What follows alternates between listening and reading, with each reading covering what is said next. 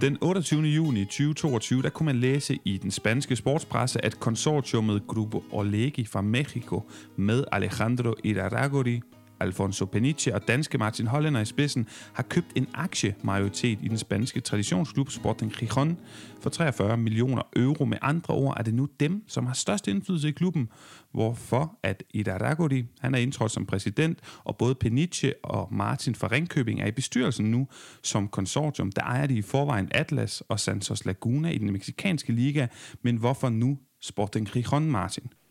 Hej Paolo, og tak, tak for invitationen til din podcast. Øh, det er spændende at, at endelig at tale med dig. Jeg har fulgt lidt med på din, øh, på din Twitter-account og så videre, så det, det er godt, at vi endelig får mulighed for at tale sammen. Jamen, hvorfor Sporting? Jeg tror, man bliver nødt til at se Sporting lidt i en, i en historisk kontekst. Øh, hvor er det, vi kommer fra? Hvad er det, vi har opnået i, i Mexico? Og hvad er den nye rejse i, i Spanien? Hvad består den af? Og hvor skal vi så hen efter det?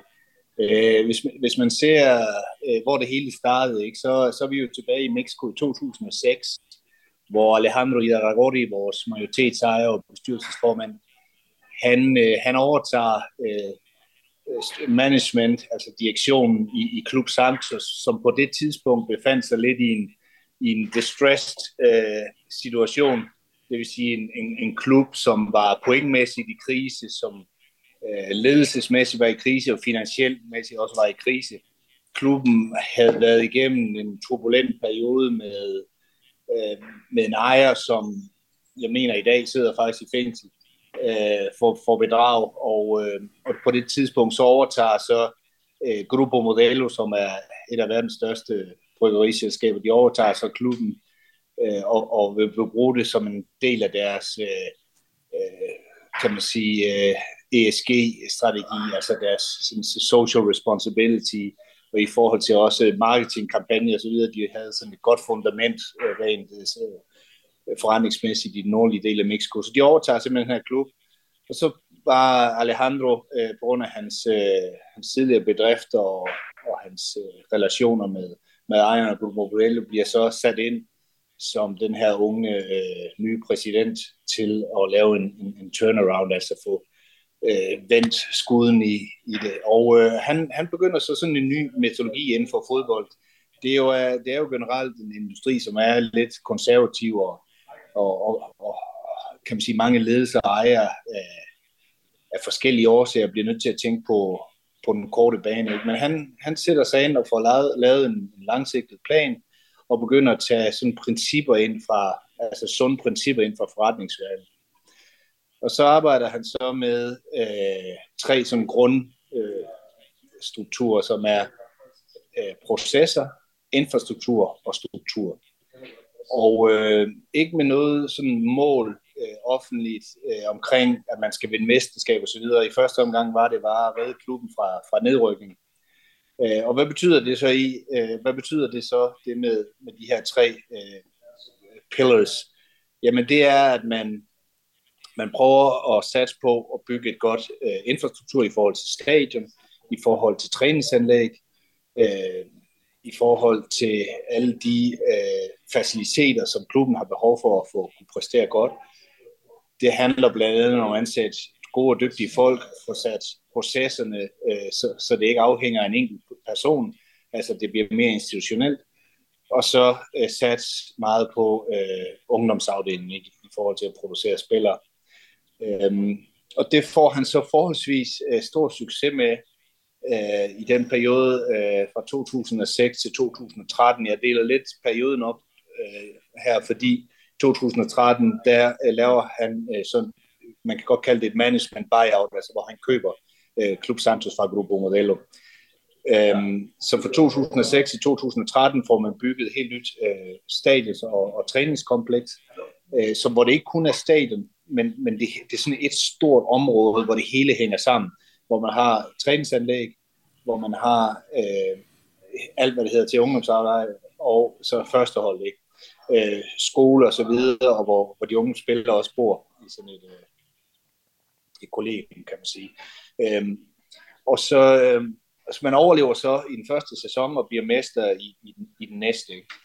Øh, og hele den her periode, øh, der arbejder man med et budget, som er, jeg vil sige, øh, måske lidt over gennemsnittet af, de, af lønningerne øh, i, i ligaen. Ikke? Så det er ikke, det, er ikke, det er ikke resultatet, der er opnået ved at smide øh, store sum penge ind i, i virksomheden, men ved at arbejde simpelthen øh, mere langsigtet og øh, forberede sig bedre.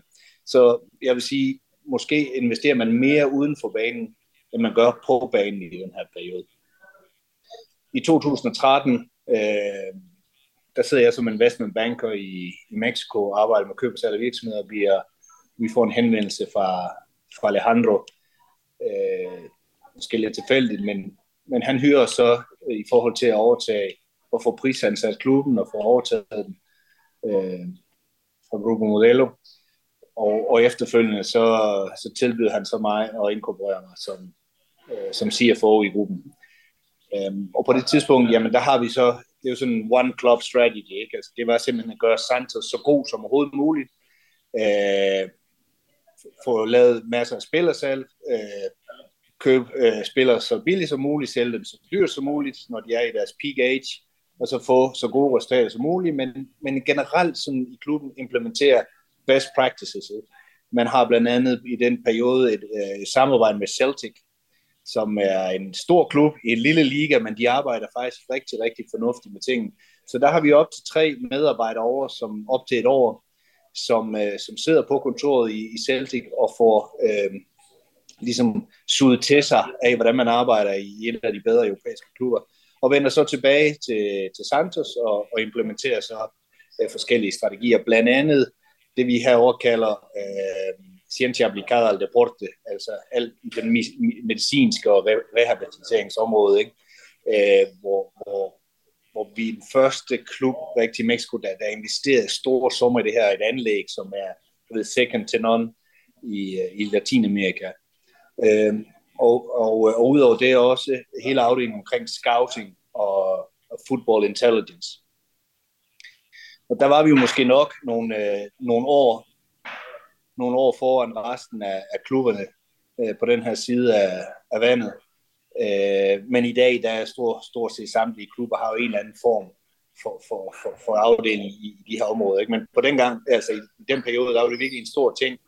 Øh, og jeg vil sige også i dag, når man ser vores, vores træningsanlæg i Santos, og specielt vores, vores gym, altså vi har jo 3.000 kvadratmeter gym, ikke? Til, til, til vores aldehold. Jeg tror, øh, jeg tror, der er meget, meget få klubber i verden, der har sådan et, sådan et anlæg. Øh, og i øvrigt, øh, Paul, du skulle være velkommen til at kigge over en gang, når du har ud.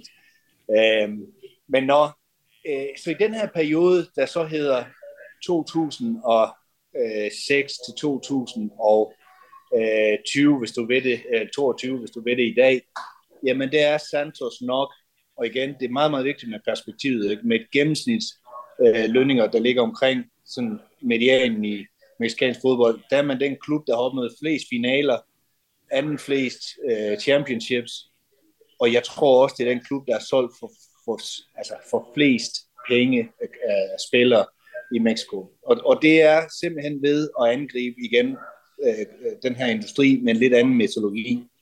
Øhm, og nu kan vi komme lidt ind på markedet også i Mexico lidt senere, men, men, øh, men, det, men det, er, det er lidt interessant, at man, man, man på den måde har, har, har, har, har, har lykkedes med at være op imod, man kalder dem de, store, øh, de fire store her i Mexico. Ikke? Så i alle lande, der er jo, kan man sige, en eller anden form for koncentration af, af de store klubber ikke i, i toppen. Øh, I Spanien har du to-tre stykker, i Skotland har du et par stykker osv., men i Mexico der er, der er fire hvis man måler dem på, på fan uh, engagement. Ikke? America, som er en helt stor sammen med, med, med Chivas de Guadalajara, så har du så uh, Cruz Azul og Pumas. Men i den periode har de ikke været i nærheden af hverken at opnå uh, mesterskaber eller, eller spillersalser, de har.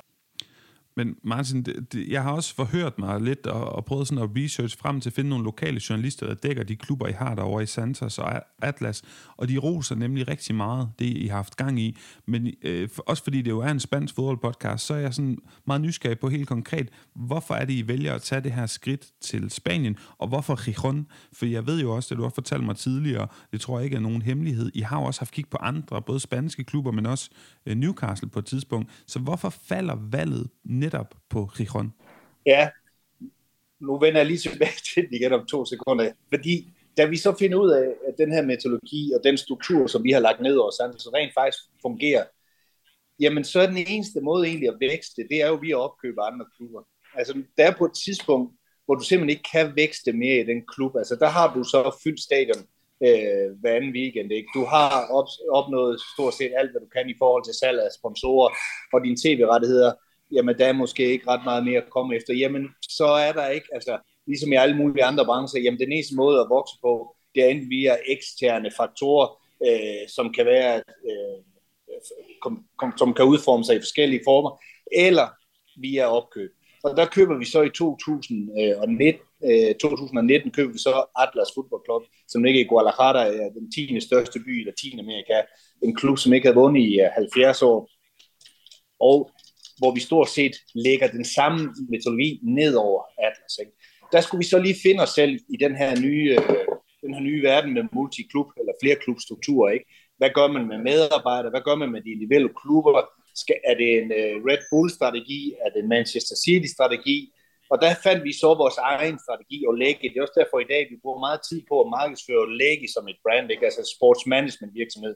Det skal også lige sige, at vi har haft baseballklubber inde øh, på et tidspunkt også i, to, i perioden 2006 til 2013, hvor man vandt blandt andet seks mesterskaber også. Så der er et eller andet i det, vi gør, der er rigtigt, ikke? og det kan vi jo så komme ind på senere. Og da vi så ser at i Atlas, ikke? Atlas, da vi overtager den 2019, 2002 år, år efter, der vinder vi så der vinder vi så to mesterskaber i træk. Ikke? Der, der er meget få klubber i Mexico, der, der er bicampeones, som man kalder det. Øhm, og der får vi ligesom, der, det er ligesom sådan en stempel, kvalitetsstempel, og sådan en intern validering af, at der er et eller andet, der, der godt kunne fungere her. Ikke? Så vi laver en ny strategi fra 2020 til 2026, hvor vi arbejder på at skabe en international øh, fodboldstruktur med op til 5-6 klubber øh, i den periode, der skal købes op, og så skabe de her synergier, fordi det er det, det hele det drejer sig om. Det er faktisk at skabe synergier imellem klubberne. Vi har så valgt en, en, en, en model, hvor vi ikke vil, øh, man siger, det, hver enkelt klub skal have sin egen identitet det har sin egen historie, det skal have sin egen ledelse, der skal være øh, Chinese walls i klubber, men det er under den her paraply, som hedder Olegi, som kan tilbyde øh, altså via holdingselskabet back office service i forhold til scouting, i forhold til football intelligence, i forhold til finance, administration, legal osv. Ikke? og på den måde kan klubberne trække på ekspertise fra holdingselskabet, og så øh, kan man sige fordele omkostninger ud blandt de forskellige klubber. Når på den baggrund, det er faktisk der hele ideen fødes om, hvorfor, hvorfor Spanien og hvorfor Europa. Ikke?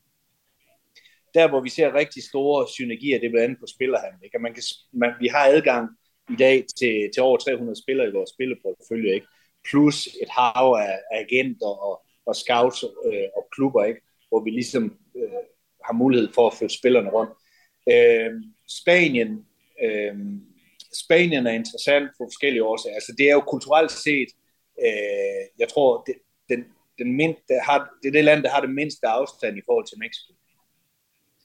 Øh, I forhold til andre lande øh, i Europa. Øh, der er og selvfølgelig den sproglige fordel, øh, men der er også nogle, nogle kulturelle fordele. Ikke? Øh, så, så det er jo, jeg må sige, det er der, vi føler os mest sikre på at våge os ud i vores internationaliseringsstrategi i forhold til, forhold til det. Når vi så kigger på, på Spanien som, som, som liga, jamen så er vi meget, øh, vi er meget imponeret over det arbejde, som Tebas har, har indført i Spanien, og den måde, hvorpå der er blevet skabt en er du stadig med, øh, hvorpå der er skabt en, en kompetitiv balance øh, og en struktur, hvor man fordeler de her tv-penge på en måde, som som har hjulpet klubberne til at blive mere øh, stabile økonomisk set. Og, og også, øh, også, altså hvis du skulle rykke ned, jamen, så er det heller ikke den helt store katastrofe. Der er en eller anden form for sikkerhedsnet øh, i, i systemet, der er indbygget. Ikke? Øh, for 25 år siden, som du meget vel ved, jamen, der var jo en ræk, lang, lang række af klubber, som var basalt set i konkurs. Ikke?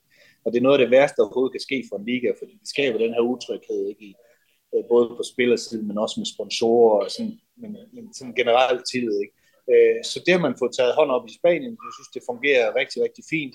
Øh, man har også fået skabt sådan et center shared services, hvor, hvor, man, hvor man hjælper klubberne med at udvikle sig i forhold også til marketing, i forhold til digitalisering, i forhold til øh, mange, mange, mange, mange altså kommer helt kommercielt set, man har, man har i stedet for at hver enkelt klub går ud og så sælger øh, nogle specifikke sponsorater, så sælger man via ligaen, og på den måde, så kan man måske få to, tre, fire gange multiples på, øh, på, på de her salg, og så fordeler man sig ud blandt klubberne. Så på den måde øh, synes faktisk, Spanien har været, har været interessant. Så er det også i forhold til det her med at, og, øh, og flytte spillere fra Mexico og Latinamerika til Spanien har sin fordel. Der er noget med, øh, hvordan man kan opnå øh, spansk pas og så videre, som selvfølgelig øh, kan hjælpe på spillernes værdi. Øh, det, er, det er en stor del af det også. Vi, øh, vi, nu kan jeg lige komme ind på det med, med, med sporting, ikke? Men, men det er sådan set der, hvor vi ser, der er meget gode synergier i forhold til Spanien. Ja, og jeg synes, det er helt vildt interessant, Martin, og du har også lige fyret en, en, en mindre, en mindre foredrag i sådan økonomi og alle mulige ting, jeg ikke er inde i, fordi jeg er meget fodboldfixeret, men det er enormt lærerigt, det her. Men jeg ved også, fordi vi har snakket sammen og haft øh, en korrespondence imellem os, at du har selvfølgelig naturligvis rigtig godt styr på Sporting Gijon. Det har I, når I har været i gang med at overtage klubben, og nu hvor I har været i gang et halvt års tid. Jeg kan godt tænke mig at blive sådan ret konkret nu, fordi nede på fodboldbanen, der er Sporting jo en, en traditionsklub, men den ligger i Segunda i den næstbedste. De overlevede med nød og næppe, har jeg lyst til at sige, før den her sæson i Segunda var tæt på at rykke ned. Og nu uh, ligger det også som en klub og frister sådan en, en tilværelse cirka i midten af den her sekunda division tabel. Hvad er sådan det erklærede mål? Kan du prøve at blive sådan lidt konkret på det? Fordi vi sidder jo også med den danske klaphat, hører dig uh, snak, og sidder jo bare og håber på, at vi kan få Sporting op i La Liga med en, med en, med en dansk person i ejerkredsen. Jamen det er, det er et, et, et erklæret mål, det er at rykke klubben op i første division. Det, eller Primera division. Det, det, det, er, altså, det er den måde, hvor man kan få skabt mest værdi, kan man sige, for, for klubben, for aktionærerne og for, for hele kan man sige, lokalområdet og, og det samfund, der, der, der bidrager også til klubben. Det er at have klubben i første division. Hvornår det så sker, jamen, det må vi jo så se. Altså, vi, vi arbejder ikke med, med en tidslinje. Altså, jo før jo, et eller andet sted vil jeg sige, jo før jo bedre. Ikke? Øh, men vi har sagt, giv os, giv os lige en to-tre øh, sæsoner, og så, så skulle det gerne ske inden, inden for den periode. Hvad gør vi så imens? Jamen så prøver vi jo så igen at gøre det, vi har gjort i Santos, og det, vi har gjort i Atlas.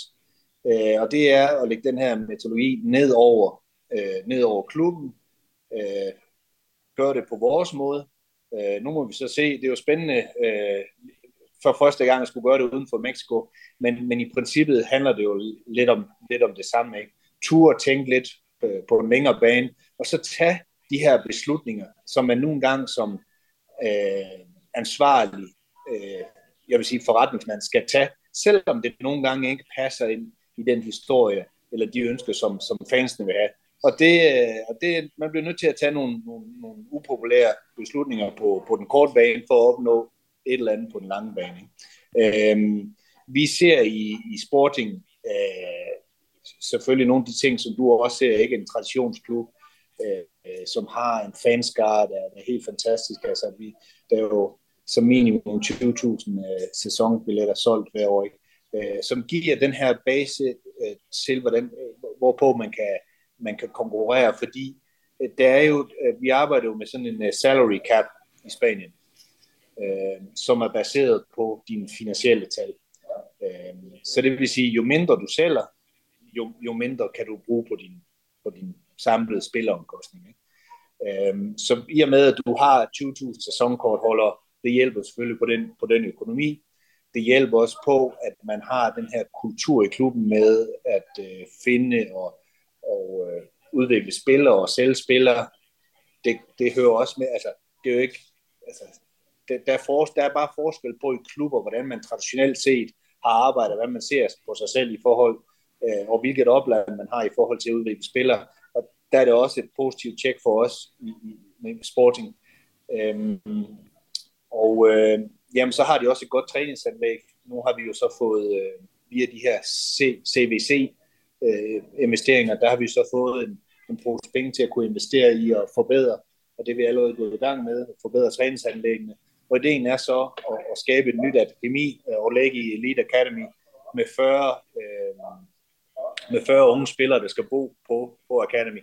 Og så hjælper det selvfølgelig også på den måde, altså, at det er et fantastisk sted. Du har været der i forhold til, til maden og klimaet og, og naturen osv. Man så også kan på den måde tiltrække. Øh, jeg, jeg kan ligesom forstå, at spillerne er, er rigtig, rigtig glade for, at det er attraktivt at komme, komme til øh, Hikon og Bo. Så på den måde så hjælper det selvfølgelig også, at man kan tiltrække nogle spillere øh, på den måde. Så, så, så ja, det, det, var, det var nogle af grundene til, at, at Sporting blev valgt. Øh, de tal, som du så nævner i, omkring overtagelsen, det er måske ikke nødvendigvis helt de rigtige tal, men det er så det, der bliver spekuleret i pressen. Ja, lige præcis. Men, men Martin, prøv at, prøv at sætte nogle ord på, prøv at uddybe lidt, fordi når jeg sidder bare sådan som fodboldobservant og kigger ned over det, så kigger jeg på et hold, som jeg tænker er interessant, netop fordi det er en traditionsklub, øh, fordi de har El Decano, altså det ældste stadion i spansk fodbold, der stadig er aktivt, El Molinón, fantastisk flot stadion. De har den her ret, ret store rivalisering med Oviedo selvfølgelig også, og så ligger det i Asturien. Det, det, der er nogle interessante ting omkring det, også rent geografisk, som jeg også sidder og tænker på. Du nævner de mange fans. Ikke frygtelig længe siden, de har været oppe i La Liga, men prøv at sætte nogle ord på selv, hvorfor det er, I valgte øh, netop, øh, ja, altså netop Prijon, og hvad det er, der gør den særligt attraktiv. Fordi jeg ved jo også, at I for eksempel havde kigget på Leganes, som jo slet ikke har samme traditioner i spansk fodboldhistorie. Nej. Øh, jamen, altså, traditioner og så videre kan jo også være kan jo også være en, kan også være en negativ ting. Det, kan, altså, det skal jo kun, hvis, hvis, man, hvis man kan bruge det i dag til noget, at det, det er noget værd.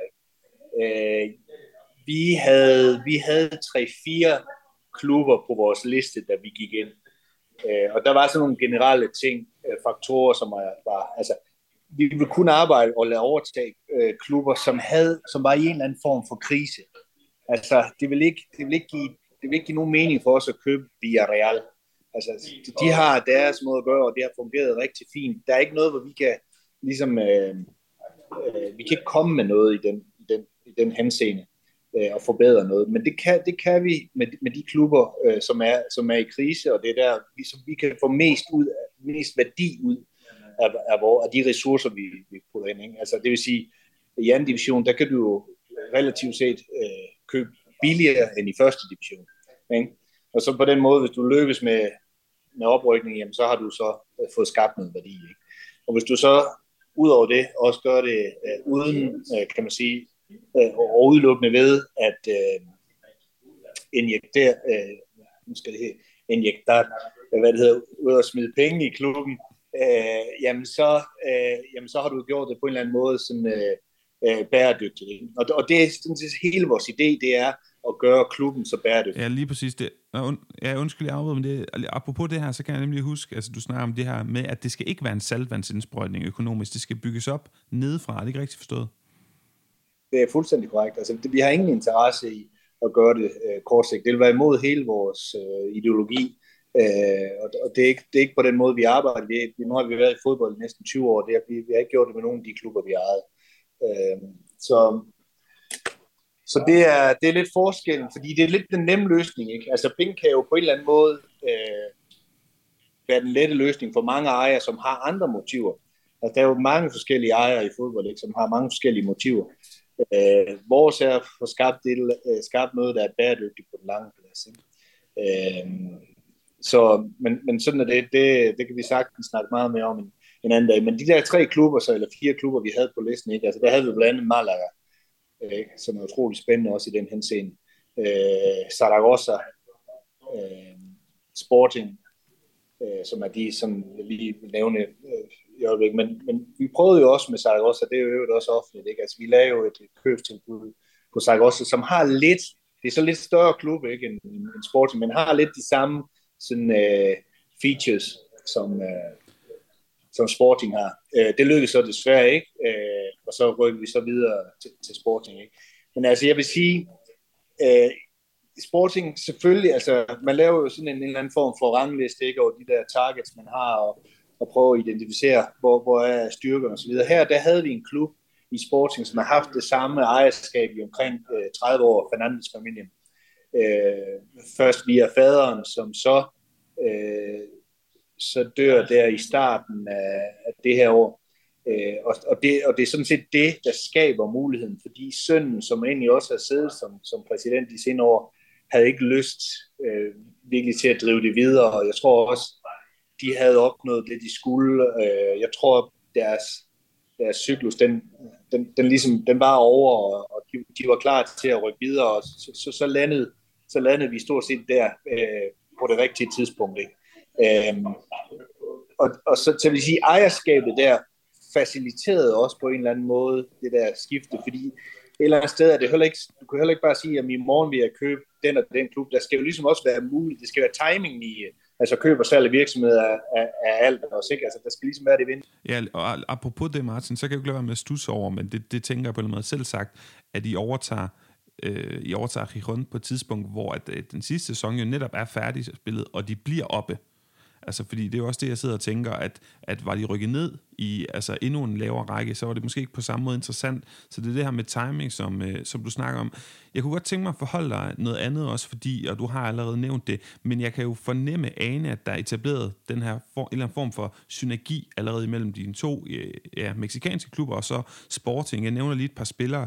Carly Izquierdos, han er hentet ind, har fortid i Santos Laguna. Jordan Carrillo, også fra Santos Laguna tidligere. Enedik Baquero er på B-holdet, som jeg kunne se det for Sporting, og var i Atlas sidste sæson. Juan Ortero har fortid i Santos Laguna. Kan du prøve at sætte et par ord på, for os, der, der måske mest kan relatere til det her scenarie i Football Manager. Altså, ja, hvad er, hvad er tanken i, i de her ting? Du har selvfølgelig nævnt det lidt tidligere, men måske du kan, kan konkretisere det lidt. Ja, men man, man, man går ned, altså man går ned, og så laver man en analyse af, hvad, øh, hvad, hvad der er på holdet i dag, og hvad der, hvad der er behov for. Ikke? Og så går vi så ud i vores netværk, øh, som, som selvfølgelig er hjulpet af, at vi har, vi har flere klubber. Ikke?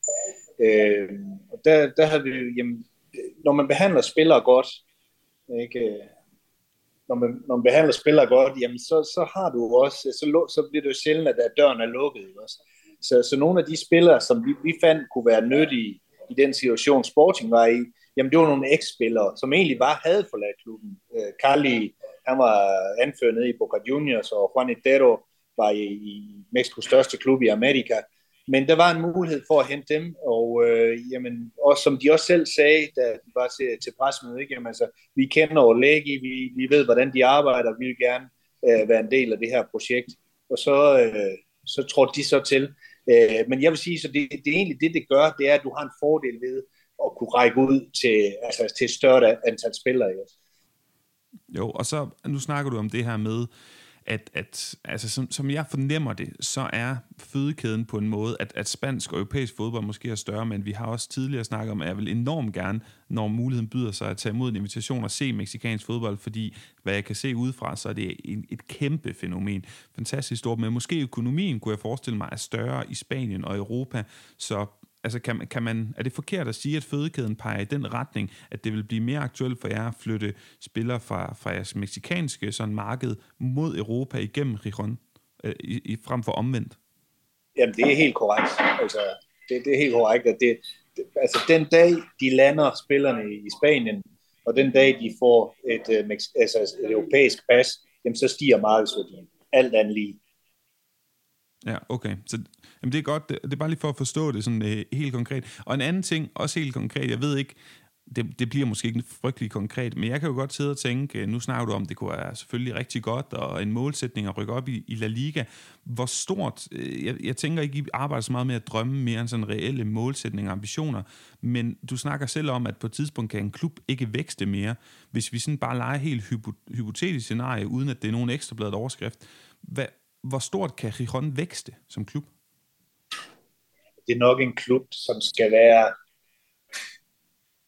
top 10, top 12 i Spanien, vil jeg tro. Ja. Ikke? Og så, så, kan det jo altid, så kan du altid lige ramme den enkelte sæson, hvor du så bedre resultater, end du måske dine, dine lønninger, de, de, kan, de er berettet til. Ikke? Men, men, øh, men det, er nok, det, er nok, det er nok det niveau, og det, det, det er ganske fint. Det, det er helt fint for os. Altså, fremragende. Og så en anden ting, jeg godt kunne tænke mig at forholde dig, det der med, jeg besøgte klubben øh, efter at have snakket med dig, du inviterede mig ind i sommer, og så snakkede jeg med Abelardo, som jo er et kæmpe navn i spansk fodbold og træner, hvor meget betyder de her rent fodboldmæssige ting, at det er ham, der er træner i klubben? Hvor meget er I inde og, hvad kan man sige, pille ved eller overveje de her ting? Fordi det er jo ikke kun på marketing, branding, fans osv. Det er jo en fodboldklub, der, tænker jeg, lidt uvidende fra dit perspektiv, først og fremmest skal spille fodbold og opnå resultater. Ja, og det, og det, er, det er faktisk ikke, øh, det er faktisk ikke ret, med, ret meget mere kompliceret end det. ja, det er det ikke. Altså, man, man skal vinde, fordi det, det er utroligt, som, men, hvordan man kan løse mange ting, når man vinder. Ikke? Øh, så, men Abelardo, Abelardo var jo klubben, der vi overtager med, øh, og har haft øh, en fin historik i klubben, blandt andet en, en, en oprykning nogle år øh, tidligere.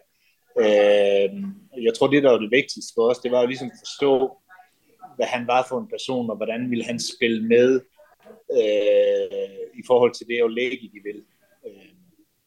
Og det der har han jo så vist, at det, det er meget fleksibelt og så videre, og vi har en god øh, dialog og så videre, men det er jo klart, at, at, at the end of the day, så skal man, så skal man jo vinde. Øh, og det skal, det skal vi også øh, som organisation, og det skal jo Abelardo også. Så jeg synes, en af de ting, som, øh, som vi har formået, som, som vi er ret stolte af, det er jo den her institutionelle tankegang, ikke? Hvor, hvor enkelte personer egentlig betyder ret lidt det vil sige, at vi har taget lidt den her heltefortælling ud af det, som, som fodbolden jo formentlig på mange måder lever af. Ikke? Vi har ikke, øh, vi har ikke, øh, en, vi har ikke sportsdirektør, som på den måde tegner klubben, øh, som går ud og fortæller, at øh, du ved, øh, som på den korte bane kan skabe øh, resultater, og så næste øh, seks måneder, så er han ude igen, og så får man ny ind. Nej, vi, på den ene eller anden måde, så, så beskytter vi på, på godt og ondt den position, som er mere sådan en øh, gestion, eller hvad hedder det, sådan en operat, operativ øh, øh, stilling. Ikke? Så det vil sige, vi har ikke én person, der vælger, hvem, hvilke spillere, der skal købes. Det er heller ikke træneren, der bestemmer. Det er en komité, hvor der så sidder repræsentanter fra forskellige afdelinger, og så, så øh, bliver der fremlagt analyser og så videre, og så bliver der så taget beslutninger. Og så sidder der så nogle sportsmanagers, skal vi kalde det det, i stedet for direktør, som så får udført den her strategi men det er ikke dem, der stiller op til interviews. Det er ikke dem, som tegner klubben. Altså de direktører, vi har, eller de præsidenter, vi har i klubberne, det er også executive presidents.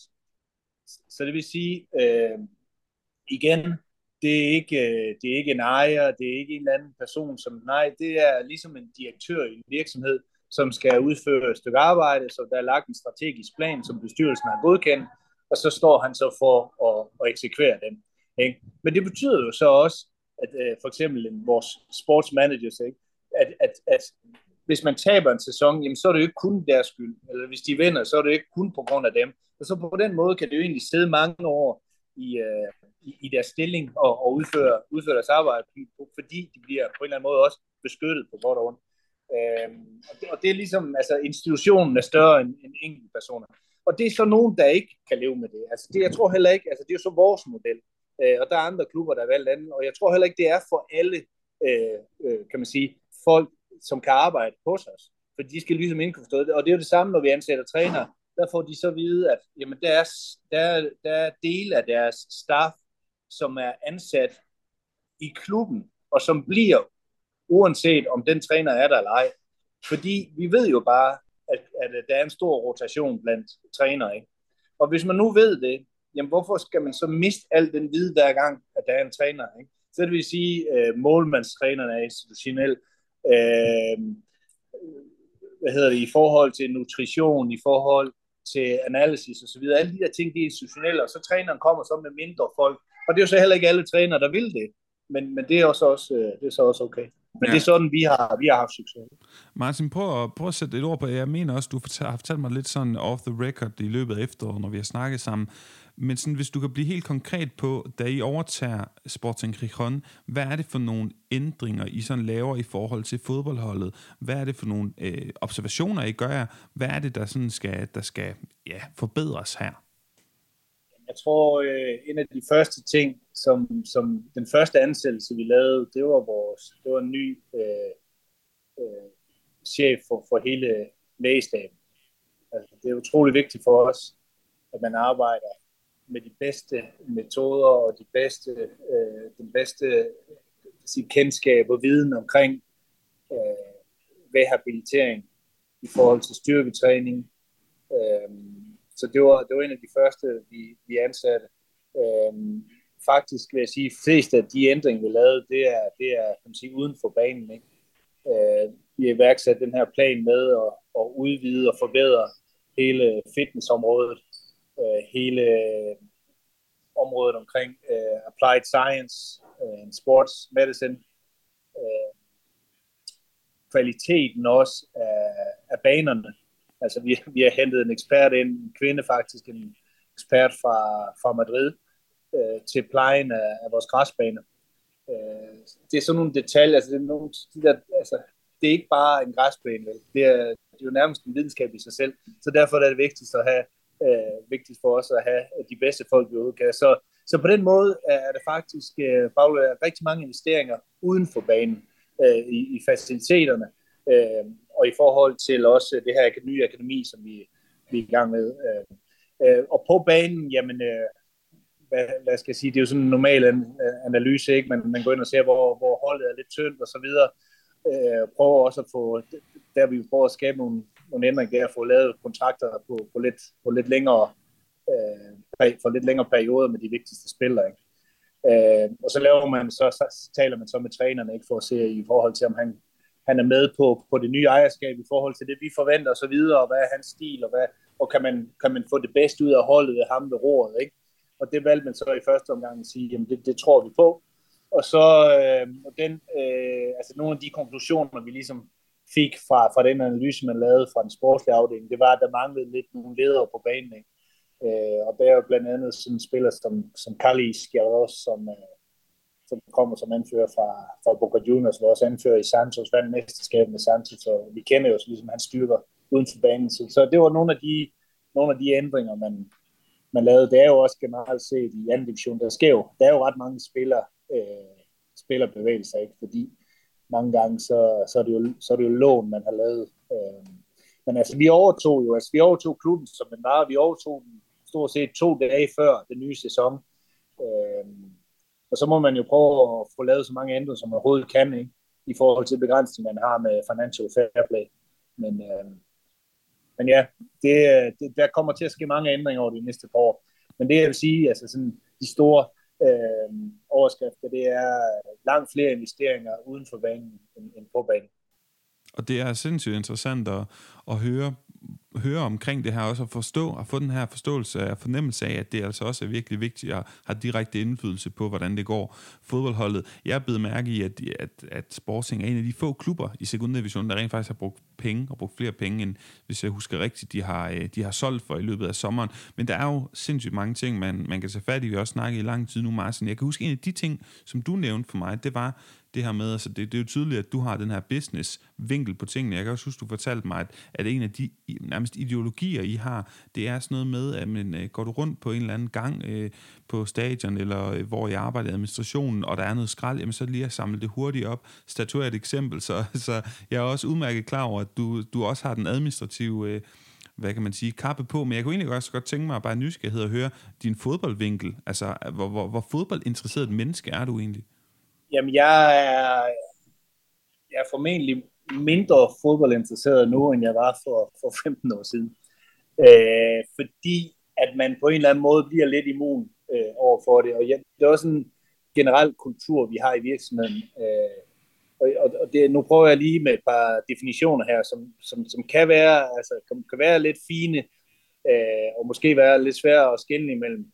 Men i princippet vil vi ikke have øh, fans ansat uden for banen. Altså, og hvad, og hvad betyder det så? Jamen, det betyder, at du kan sagtens være fuldt ud engageret og være meget, meget motiveret af dit arbejde, men der er bare en fin linje imellem at være fan og så, og så have den anden del af det, fordi vi kan ikke tillade os at have den luksus, som fans har.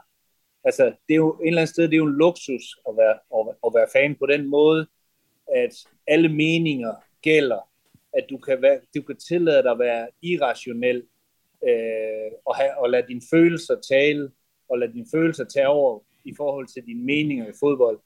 Øh, og, det, og det kan vi bare ikke. Altså, vi skal tænke på den, på den længere bane, øh, og, og vi skal bliver nødt til at tage nogle beslutninger, som måske gør ondt på den korte bane, men er bedre på den, på den lange bane. Og det vil man som fans ikke nødvendigvis være enig i, og det er også okay, men, men der er bare et større øh, ansvar, når du sidder som ejer og som eller bestyrelsemedlem eller leder i en, i en fodboldklub. Det er jo i princippet, det er jo meget, meget stort, det er jo et stort ansvar, ikke? fordi øh, fodbold er jo en platform, hvor folk de lytter til dig. Altså hver gang du et eller andet sted åbner munden som, som spiller, leder eller som klub, så har du en, en, en skare af, af folk og fans og, og, og interessegrupper, som, som hører på dig. Det, og det, har bare, det er bare kæmpe ansvar her. Ikke? Og det er også derfor, jeg synes, det er lidt vigtigt også at få nævnt her, at, at, at det ansvar, det har vi jo så øh, kan man sige, udvidet for os, altså til også at omhandle, kan man sige, øh, alt hvad det hedder ESG, altså det vil sige sådan, øh, socialt ansvar. Øhm, fordi for os så er det ikke nok, altså det er ikke stort nok for os kun at vinde på banen. Altså vi, vi, er ikke, vi er ikke engageret i det her kun for at vinde på banen. Det er ikke nok.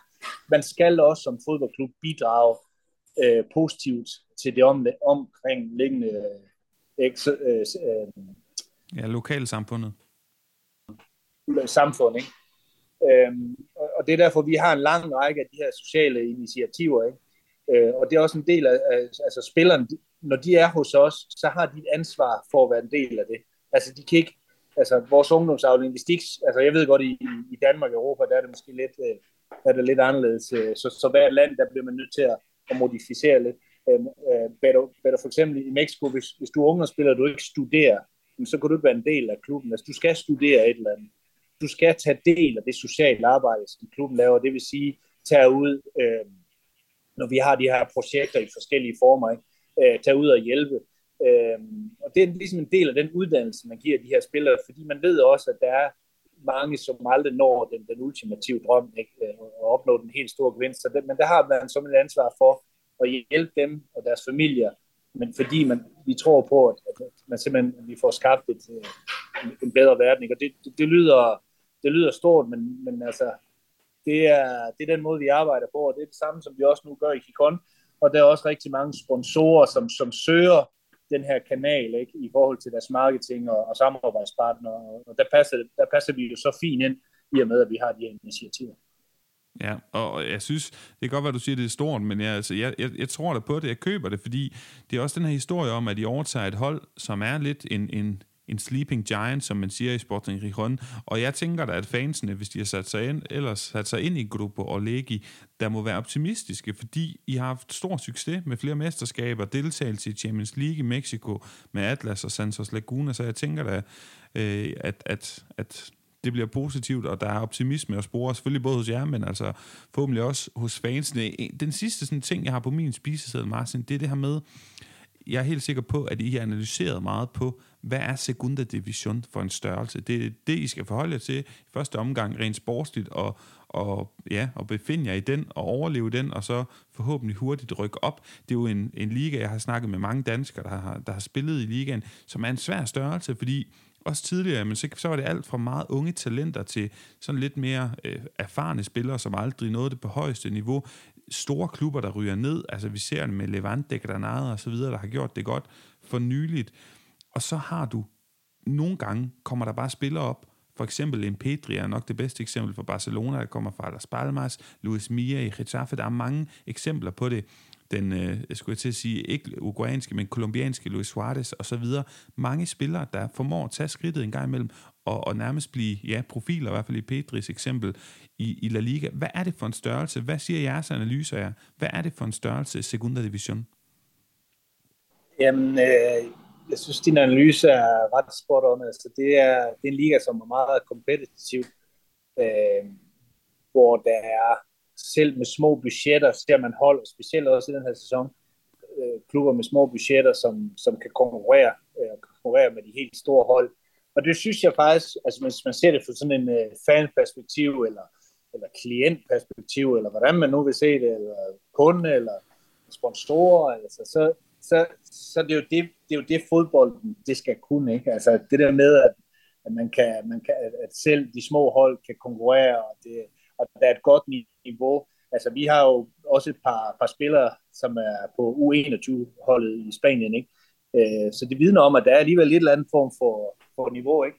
Øh, og, og, og, og der er, der er spillere fra, fra udlandet også, ikke? Øh, som, som, har, som har haft en vis historik øh, i de gode ligaer. Så, så på den måde, så, øh, så det er liga, som øh, jeg ved ikke, om den har overrasket os, men, men det har i hvert fald været interessant for at se, hvor lige, øh, øh ligeværdig det, øh, konkurrencen er i ligaen. Og, og så afsluttende for at supplere det her, er det en, er det en frustration med det her playoff-system? Så de lyttere, som ikke ved det, så er det jo sådan, at første og anden pladsen rykker direkte op, og så er det jo tredje, fjerde, femte og sjette pladsen.